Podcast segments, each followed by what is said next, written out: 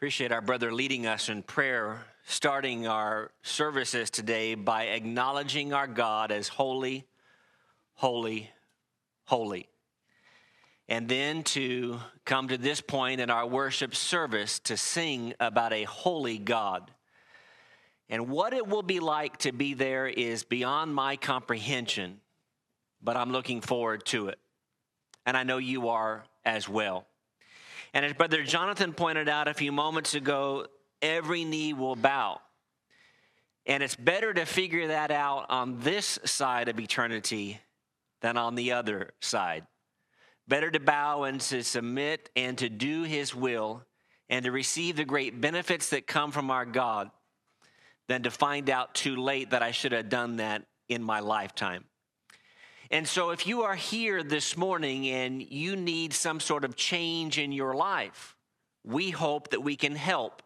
And indeed, the songs, as we have prayed, are designed in part not only to worship our God and to call Him to be exalted, but also to admonish one another in service to Him.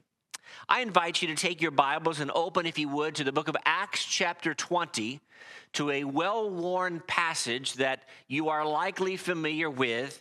And I wanted to say, as well as Shane did, thank you so much for being here. And to our visitors, for your presence, we are indeed very grateful.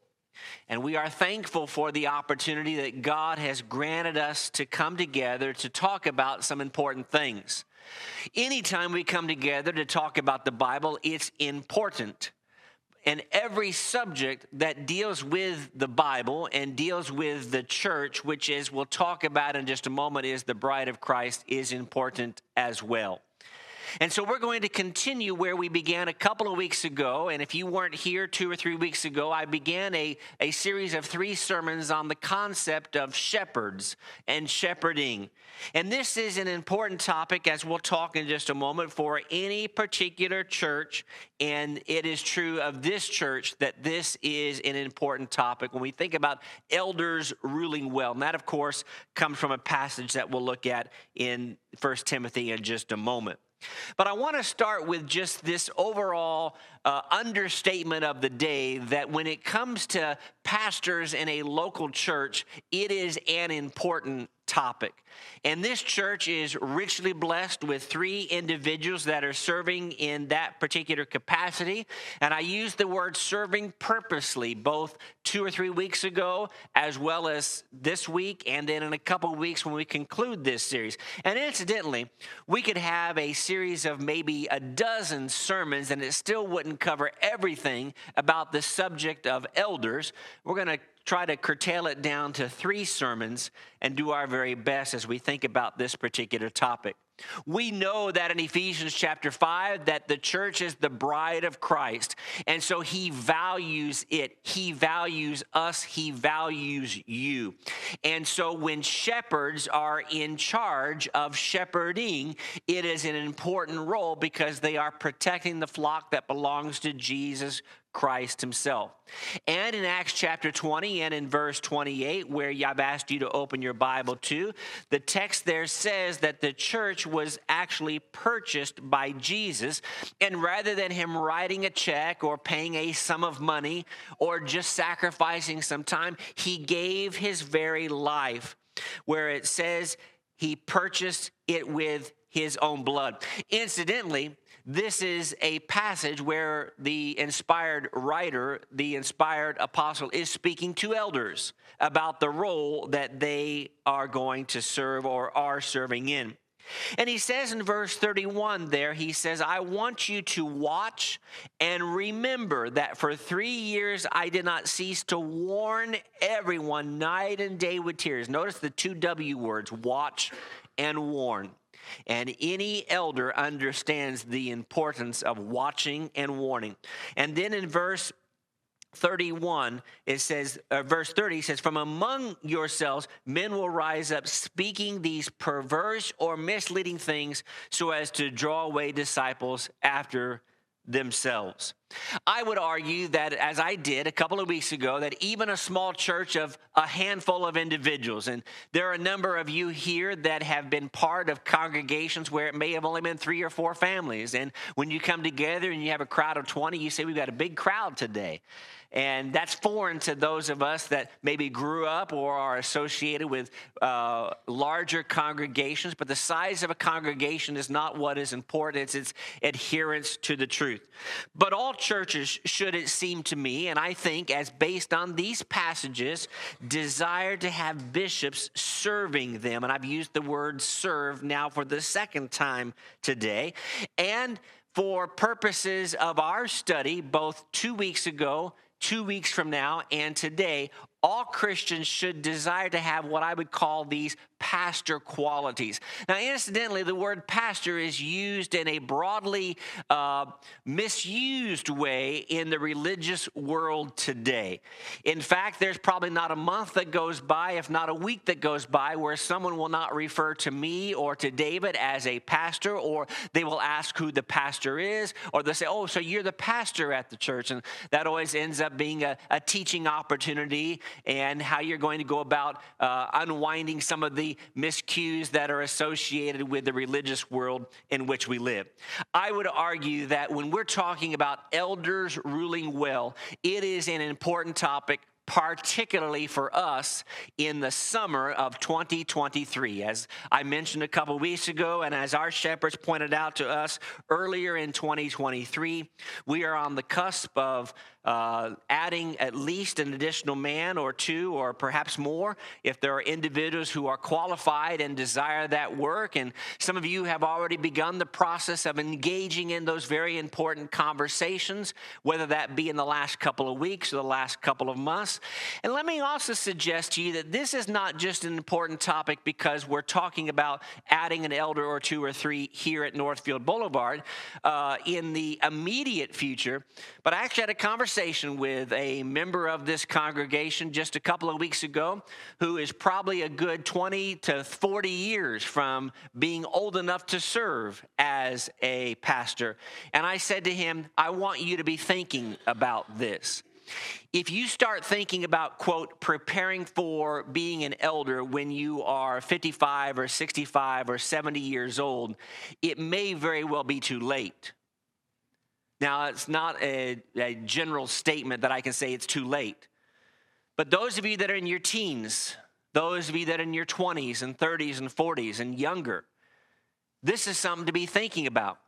And I hope that when I'm dead and gone, that which will be at some point, that those of you that are 20 and 30 years my junior will be serving as pastors in this church or in other congregations around the country, and that would just be a splendid thing and a wonderful thing to see. In 1 Timothy chapter 5 verse 17 we won't take the time to go and read that particular passage but it says that shepherds are to rule and they are to rule well. That means that a shepherd can rule not so well, right? And whereas Paul would say lord it over them and among other things. And the scriptures provide us, it seems to me, with a blueprint or a list of things that are of necessity for elders to rule well. The, the, inspired writer here, Paul, and the Holy Spirit doesn't say, rule well, now good luck doing that but rather gives elders the tools and gives us as sheep the tools to make sure that we can all help each other in that process. And it seems to me that there are four properly think proper things that need to happen. One is elders need to be properly qualified. And that's where we spent most of our time. In fact, 90% of our time two weeks ago. And if you didn't have the opportunity to be here, I'd encourage you to go to our website and check out sermon number one in this series of three. There'll be a little bit of overlap, and we'll revisit a couple of those topics again as we did a couple of weeks ago. But we will spend most of our time talking about the second, third, and fourth components, and that is they need to be properly prepared, understand what they're preparing for. They need to be properly motivated because we don't want them motivated by something that is inappropriate. And as a thing of thinking about ourselves, they need to be properly respected and supported. When we'll spend a few moments talking about that at the conclusion of our study together this morning. So, I want to deal with this second component, and that is the idea of being properly prepared. Let me start by this, and I can't find a particular passage that uses on the job training language, but I use that because we're familiar with on the job training. There are certain professions or avocations where a person can get on the job training. We'll go ahead and hire you, we'll put you on the payroll, and you may not have all the different prerequisites associated with this particular job, but you can learn it over the next three to six months. That is not what the eldership is about. Now, we are not looking for perfect individuals because if we're looking for that, we're going to have three men who are going to gladly resign and say, I'm not perfect, and nobody else is going to be willing to say, I'm, I, I can serve because I'm not perfect. More about that in the third sermon uh, coming up in a couple of weeks. But in 1 Timothy chapter 3 and in verse 6, a passage that we spent a lot of time looking at just a couple of weeks ago, it says, the Holy Spirit speaking, not a novice, a new convert, not someone that is new to the faith, not someone who is a babe in Christ. Otherwise, he could be puffed up with pride and fall into the same condemnation of the devil. One must understand that there are roles associated with being an elder. And I am convinced that you are largely familiar with that broader context of Acts chapter 20, where it talks about the need to rule well, to warn, and to watch.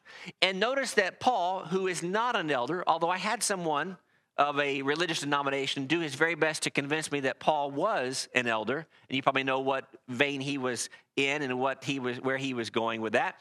And uh, but he is saying, "I warned you with tears." Because I know of the job that you as Christians are going to do, and you as, as shepherds are going to do as well. And so there are different words that are used. And you notice I keep changing my words back and forth, and I'm doing that purposely. Sometimes we, use the word elder. Uh, in fact, in our bulletin, it'll say elder. I, I, may change it sometime just to see if anybody's paying attention. Uh, but it's the idea of someone who is older, someone who is senior, someone who is wiser. Now, older is not elderly. I found that out a few weeks ago. Uh, there may be some older people here, but there are no elderly people at Northfield Boulevard.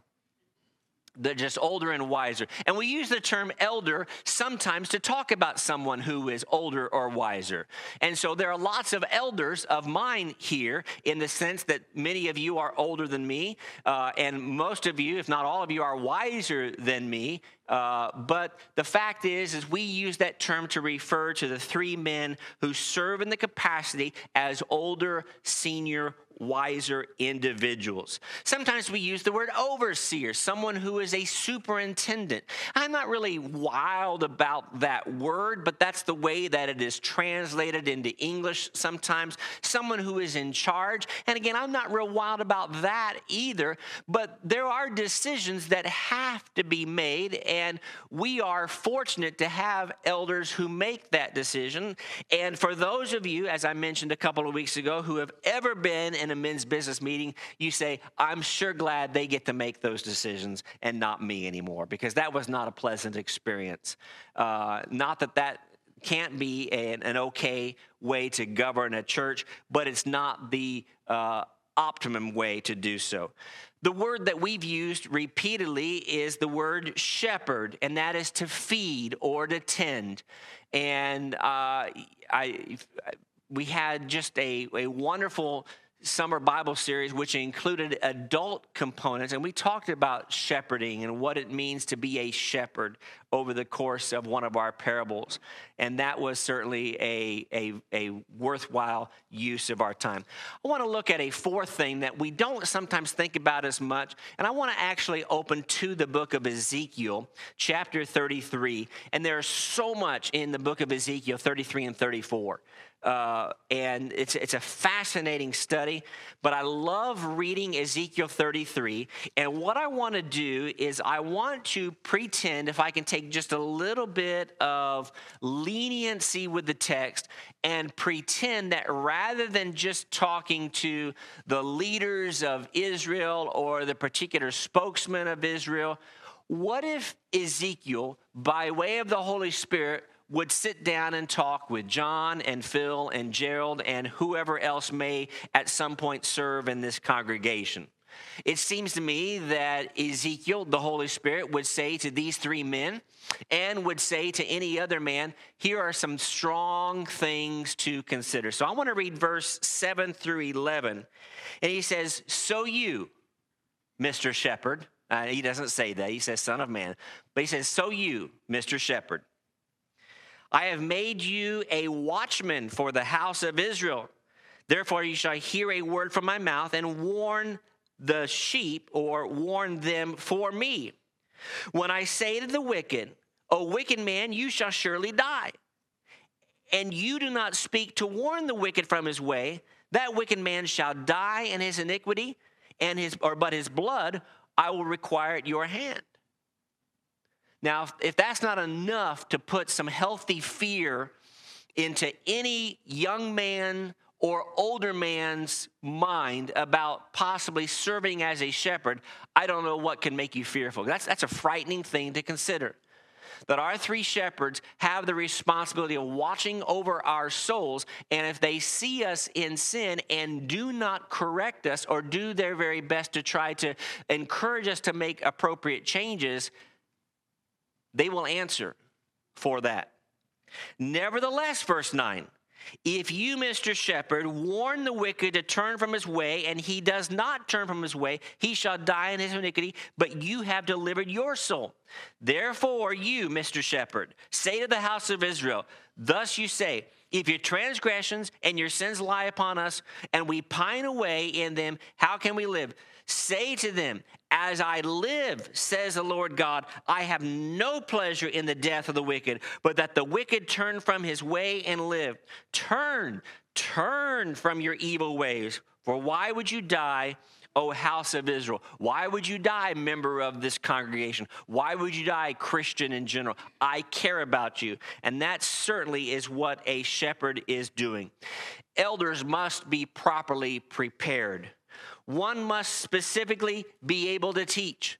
Now, there's been some debate about this over my some 40 years of life, and I've heard some debate about this, and that is well, does that mean that an elder must be able to preach a polished lesson? I don't think that's what that text is mean. Does that mean that the elder must be able to speak publicly and to do so well? That's not what the text says as well. I have known elders that have had some healthy trepidation about standing in front of a hundred and some people, but yet they do so on occasion.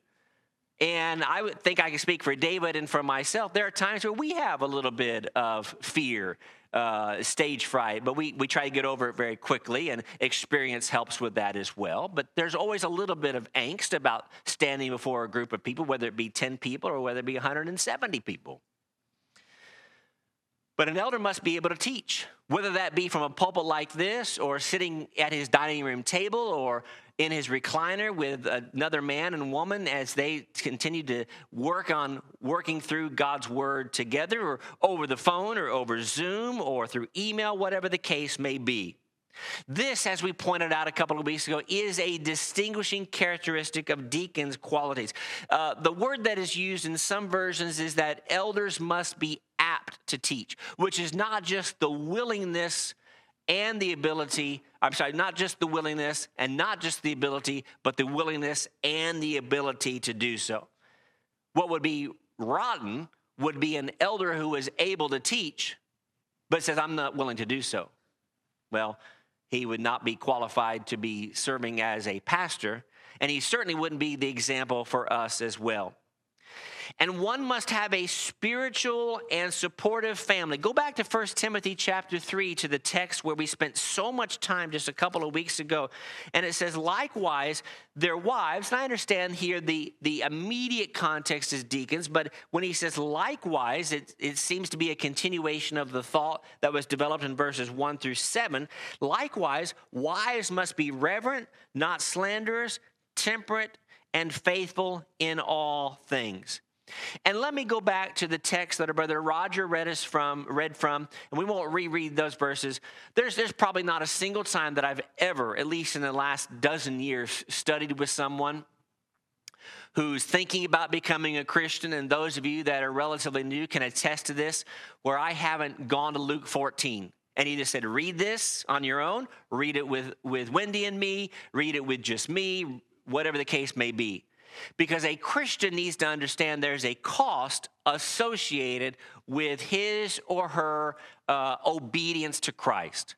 And, and Jesus uses very strong language here in Luke chapter 14, where he says, You cannot be my disciple if you are not willing to forsake everything. If you go back to Luke chapter 14, if you want to write this out in the margins of your Bible, feel free to do so. But the word disciple is used in the, in the, in the reading that Roger read for us three times. The word disciple is used. And it's the same phrase over and over again. He cannot be my disciple. He cannot be my disciple. He cannot be my disciple. It says it three different times in the course of those 11 verses or so. So if I can broadly paraphrase again, if a man is not willing to forsake all that he has he cannot be a shepherd. If a man is not willing to first count the cost, he cannot be a shepherd. That's not exactly what Luke 14 is saying, but you understand the point, hopefully, that I'm attempting to make. Elders need to be properly prepared as much as possible, understand what they're getting into. That being said, I don't know that there's any preparation based on the conversations that I've had with shepherds over the last 40 some years that can properly prepare you totally. Where after a year or two or three of service, you say, I didn't see that coming.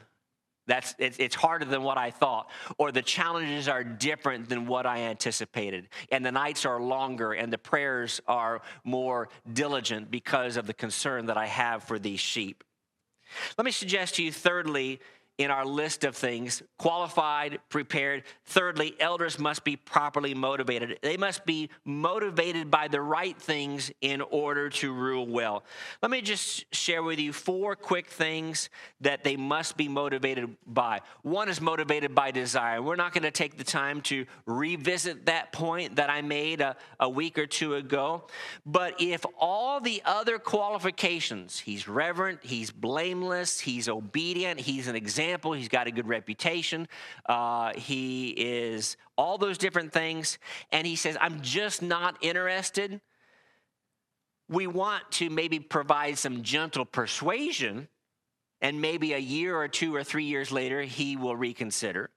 But ultimately, I think we all agree, and I saw some heads nodding two weeks ago, we don't want someone forced into the eldership. We don't want someone there six months later saying, I didn't want this job in the first place. I didn't want to serve in this capacity.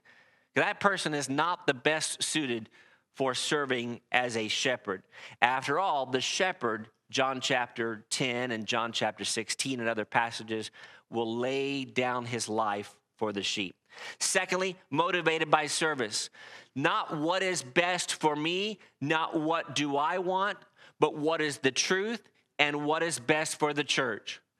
Elders are fancy servants. There, I said it. Now, they may not be fancy, but that's what they are. They are servants. And they are servants who are willing to go above and beyond and to sacrifice. say, well, I thought that was supposed to be all of us. Good, I'm glad you got my point. That's where I was going. This is a lesson for all of us, as much as it is for the handful of men that either in the next year or two or 20 or 30 may consider serving in this capacity. Thirdly, they are motivated by love. We didn't spend a lot of time looking at Titus chapter 1. It's a parallel text, it seems to me, to 1 Timothy chapter 3. But in Titus chapter 1, it says, a, an elder, a bishop, has to be a number of things, including a lover of what is good. And so the question should be who should the shepherd love? Who should the bishop love? And it's an easy question, but yet it's a complex question, right? Because some people, let's let's just let's call it for what it is. Some people in the world are very lovable. I mean, some of us are just that way. And then some people, glad I got a couple chuckles there. And then some of us are tough to love sometimes. They require a lot of patience, they require extra work, they require more time. And the elder can't say, I love the 99, but that one that went away, whew, he's off my radar now. That's not what the shepherd did in Luke chapter 15. That's not what our Savior does. That's certainly not the way that our Savior treats us in the way that we act towards Him. And then, fourthly, an elder to be properly motivated is motivated by truth. First and foremost, by truth. And in Ephesians chapter 4, it talks about the idea of there being one body, one Lord, one faith. That unity in the doctrine is exactly what we need. We would not want a divided eldership where you have two believing one thing and two believing something different. I'm not talking about areas of opinion or disagreement where there can be some healthy discussion and where a difficult decision may have to be made, but I'm talking about matters of right and wrong. These are things that must be first and foremost as prerequisites. Let me suggest to you uh, two or three things real quickly that they cannot be, as we talked about last week. They cannot be self willed. That's one of the reasons it seems to me that the Holy Spirit provided us with the wisdom that there's more than one elder. Because if there's one person in charge, and you see this in churches today that are very pastor centric, where it's one man and it's a one man show, everything is his way or the highway. And that can't be in the Lord's church, which is why you have two or three or four men or more that are in that leadership capacity. They cannot be greedy. And we talked about that in 1 Timothy chapter 3 and verse 3 or 1 Peter chapter 3 and verse 2. Uh, ultimately, we have a treasurer uh, who may physically write the checks, but he is directed by the leadership, by the shepherds, as to who those checks are written to and where those direct deposits are made and what bills are to be paid and who is to be assisted. And it would be easy especially in circumstances void of banking uh, philosophies that we have today, to make it so that an elder could take advantage of that, which is why he cannot be covetous. After all, Colossians chapter 3 says covetousness is the same thing as idolatry. And the last thing I'll say about being motivated, which goes back to kind of a capstone of everything we talked about last week or the week, two weeks ago, is the idea he's got to be just, he's got to be fair. Titus chapter 1, verse 8, he's got to be just, holy, and self controlled. I have known elders who have been in really difficult situations here or elsewhere where there have been differences of opinions and brethren are ready to uh, maybe not fist fight each other, but they certainly are not very happy with each other. And these are Christians, brothers and sisters who cannot get along over some particular difference or issue, and the elders have to sit down. There's going to have to be a just and fair decision, and it may be that one party isn't fully satisfied with that particular choice, especially if they don't have the spirit of unity and wanting to get along that needs to be present. That brings me to our fourth and our final observation, and that is for us. When we think about our three shepherds, when we think about any future shepherd or shepherds, they must be properly supported. It is our responsibility to properly respect them.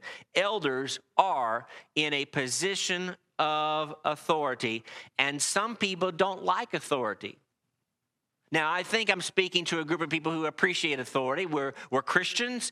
Uh, we believe in Christ as our ultimate authority. Uh, we submit ourselves to the government for the sake of the fact that God ordained it, Romans chapter 13, for our good, but also for our fear. We understand that uh, we respect law enforcement and, and, and we do what is right and we try to set the good, good example.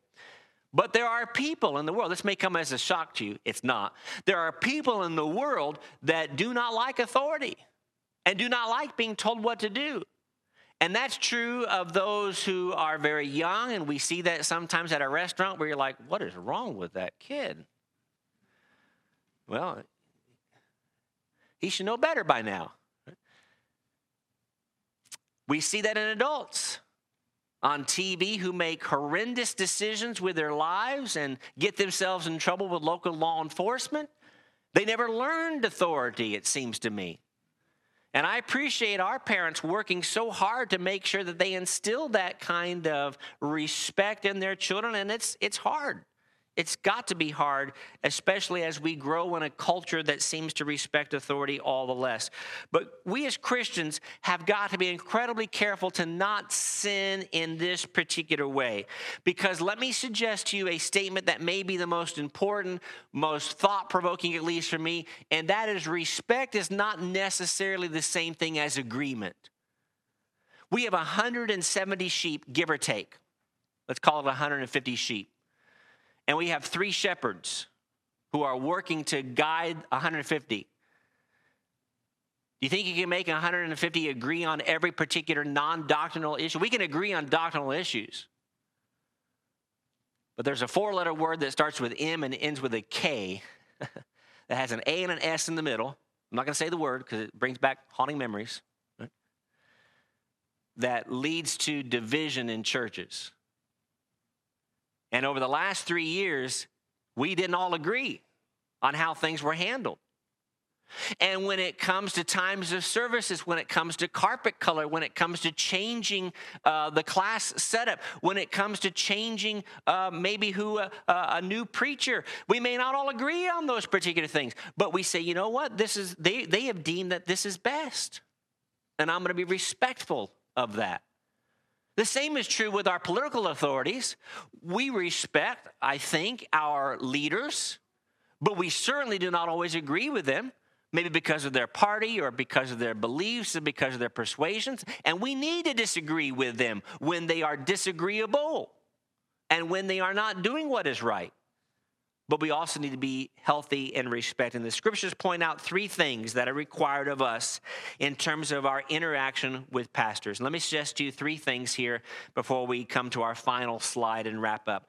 One, we are to be submissive. Turn over, if you would, to Hebrews chapter 13. You knew we were going to get to this passage at some point, but Hebrews chapter 13. Remember, verse 7 those who rule over you which, by the way, uh, the word there is lead, I think, in the New American Standard, I think that uses the word lead. Uh, ruling is, is a tough word, and we, we, we kind of struggle with that. we're Americans, rule ourselves. But elders are to rule, and they are to rule well. We are to remember those who the New King James says rule over you, who have spoken the word of God to you, whose faith follow, considering the outcome of their conduct. I say all that because this includes obedience, and we are not trying to give them grief. After all, that would not be a good thing, the Holy Spirit would tell us. The best thing that we can do, and I, I can't speak for our shepherds, but yet I think I can say that they would agree with me, is support them encourage them, hold up their hands, hold their hands, and love them. Now, that being said, I, I know our shepherds as a sheep well enough to say that if I had a, a disagreement on something that was a non doctrinal matter, I'm confident I could go to them and have a healthy discussion. Say, would you like to consider this as an option? They would say, yeah, we'll consider that. Take that into consideration. We may not, we may not agree with you, we may not go down that route with you, but we've heard you and they have those listening ears. And I can think of dozens of situations just in the last 24 to 36 months where the elders have said, Yeah, we're willing to think about that. Let's give that a try. Or maybe not. And that's okay as well. Let me suggest to you that, secondly, members, sheep, are to be cautious in our words. Go back to 1 Timothy chapter 5 and verse 17. Generally, when we think about elders in 1 Timothy, we think about chapter 3. But chapter 5 has a great deal to say about the way that we uh, govern ourselves and conduct ourselves. He says, Let the elders who rule, that's again, the New King James uses the word rule three or four different times, well be counted worthy of double honor, especially those who labor in the word and doctrine. For the scripture says, You shall not muzzle an ox while it treads out the grain, and the laborer is worthy of its wages. Do not receive an accusation against an elder except from two or three witnesses. Now, I would argue that this is certainly a parameter or a guideline or guiding principle for virtually every Christian relationship. But it is especially being highlighted here in the sense that a charge against an elder is highlighted, meaning that we need to be extra cautious and extra careful in the things that we would say about them, behind their back. I appreciate Brother Jason talking about uh, some of the difficult concepts that Paul was talking about in, in the final chapters of Second Corinthians, including gossip and the danger that it poses. At least no one in the history of mankind in a church has never gossiped about their elders.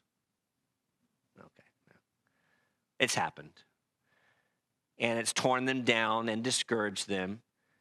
And at some point in my 40 years, I'm sure it's happened 40 some years, and I'm sure that it'll happen in the future, but let it stop with us. I'm not suggesting that it started with us. Don't get me wrong. I'm, I'm not, I don't have any agenda on this. I have an agenda overall, but not there. Just a point. Just be careful. And number three, members are to be supportive and are to be helpful. Turn back just a couple of pages in 1 Thessalonians chapter 5 and verse 12. It says, We urge you, brethren. So, urging is a strong word. Talking to Christians, brethren, to recognize those who labor among you and are over you in the Lord and admonish you.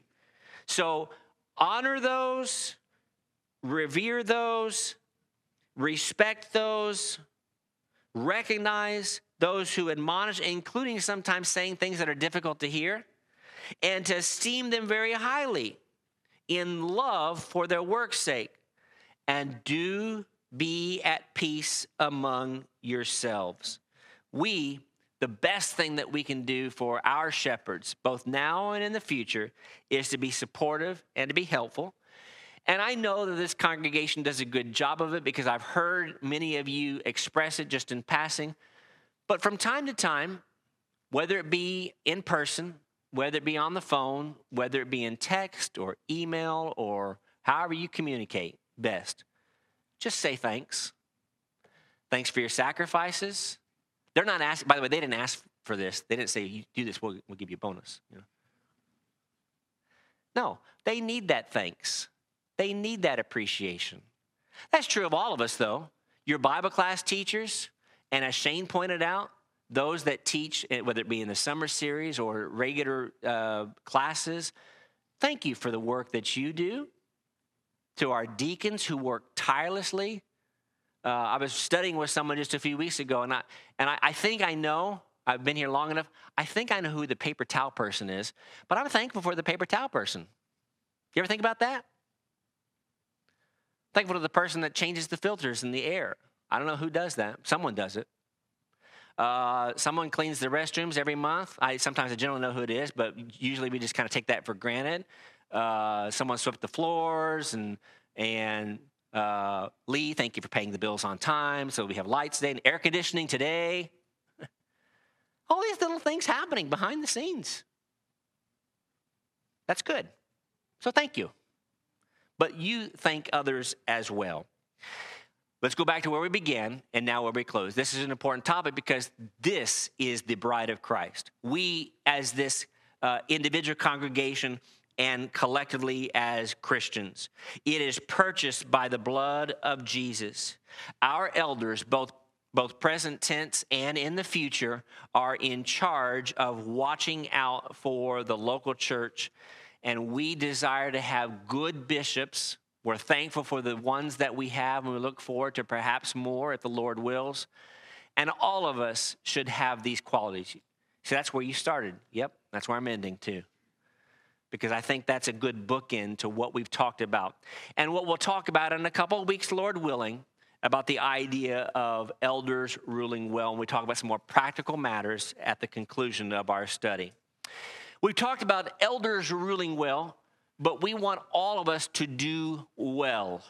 Or as those of us that maybe not be as educated as others would say, want you to do good, right? Are you well?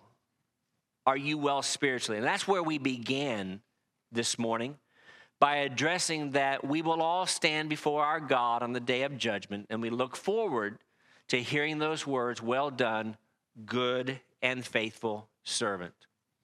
If you are concerned about that day, well, it's probably a good thing. I think it's good to have some healthy concern. But if you're overly concerned because you're not prepared, we would ask you to make the change that is necessary today to become a child of God, to be baptized, have your sins washed away, and you can become a new creature in service to Him.